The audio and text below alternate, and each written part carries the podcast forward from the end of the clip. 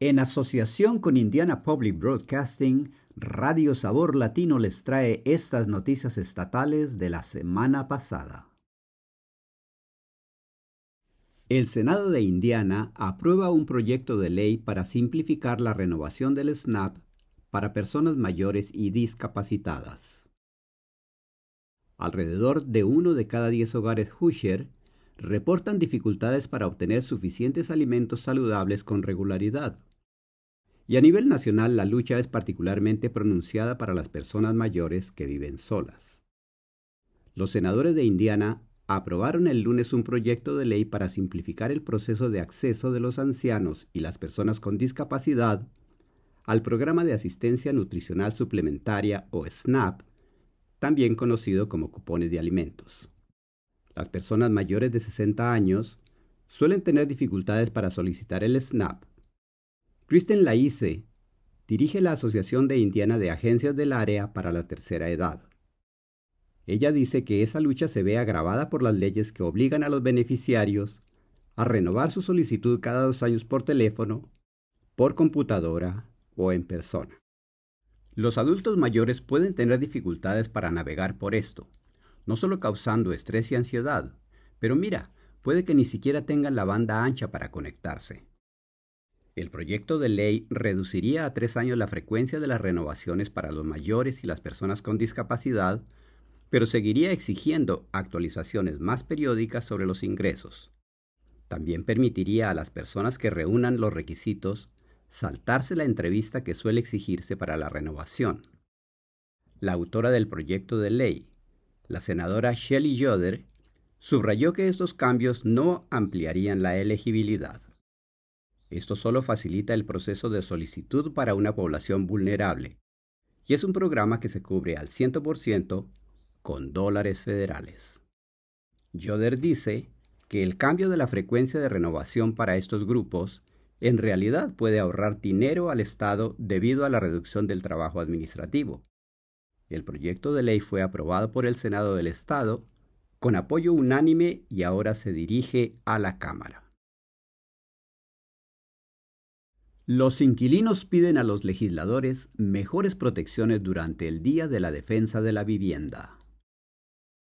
Los inquilinos y los legisladores abogaron por una mayor protección de los inquilinos durante el Día de Defensa de la Vivienda en el Capitolio. Los defensores se reúnen en torno a una propuesta que permitiría a los inquilinos colocar el alquiler en depósito con el fin de presionar a los propietarios para arreglar problemas críticos con la calefacción o el agua dentro de un lapso de veinticuatro horas. Es improbable que un proyecto de ley similar de la Cámara de Representantes obtenga una audiencia.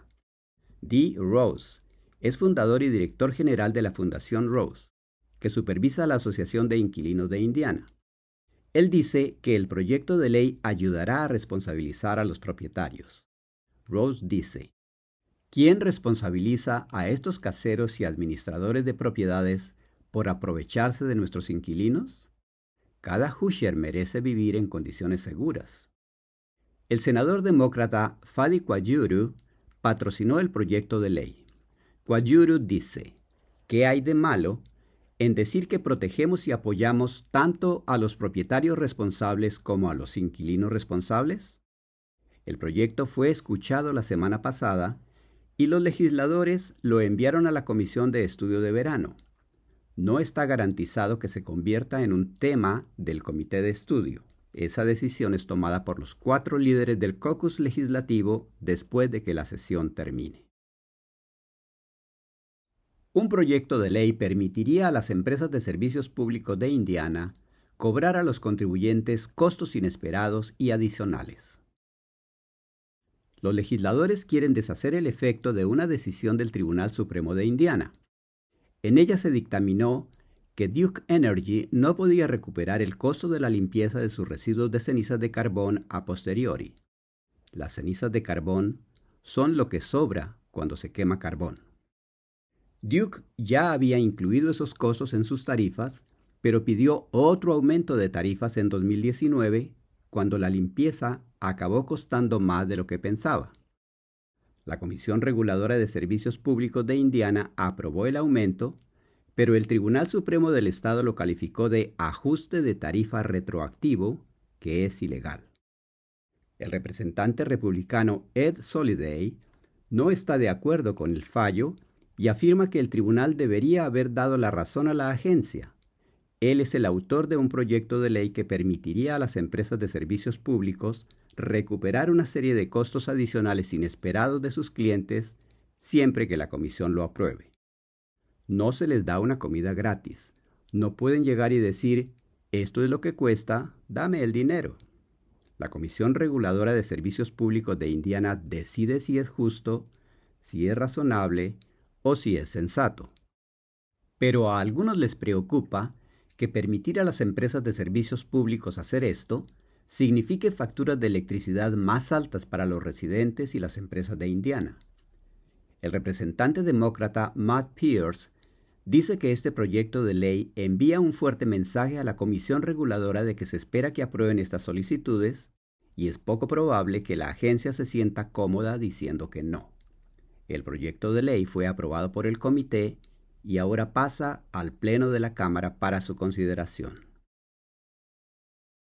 Estas noticias fueron traídas a usted a través de una asociación de Indiana Public Broadcasting y Radio Sabor Latino. Traducción proporcionada por El Puente. Volveremos la próxima semana con más noticias.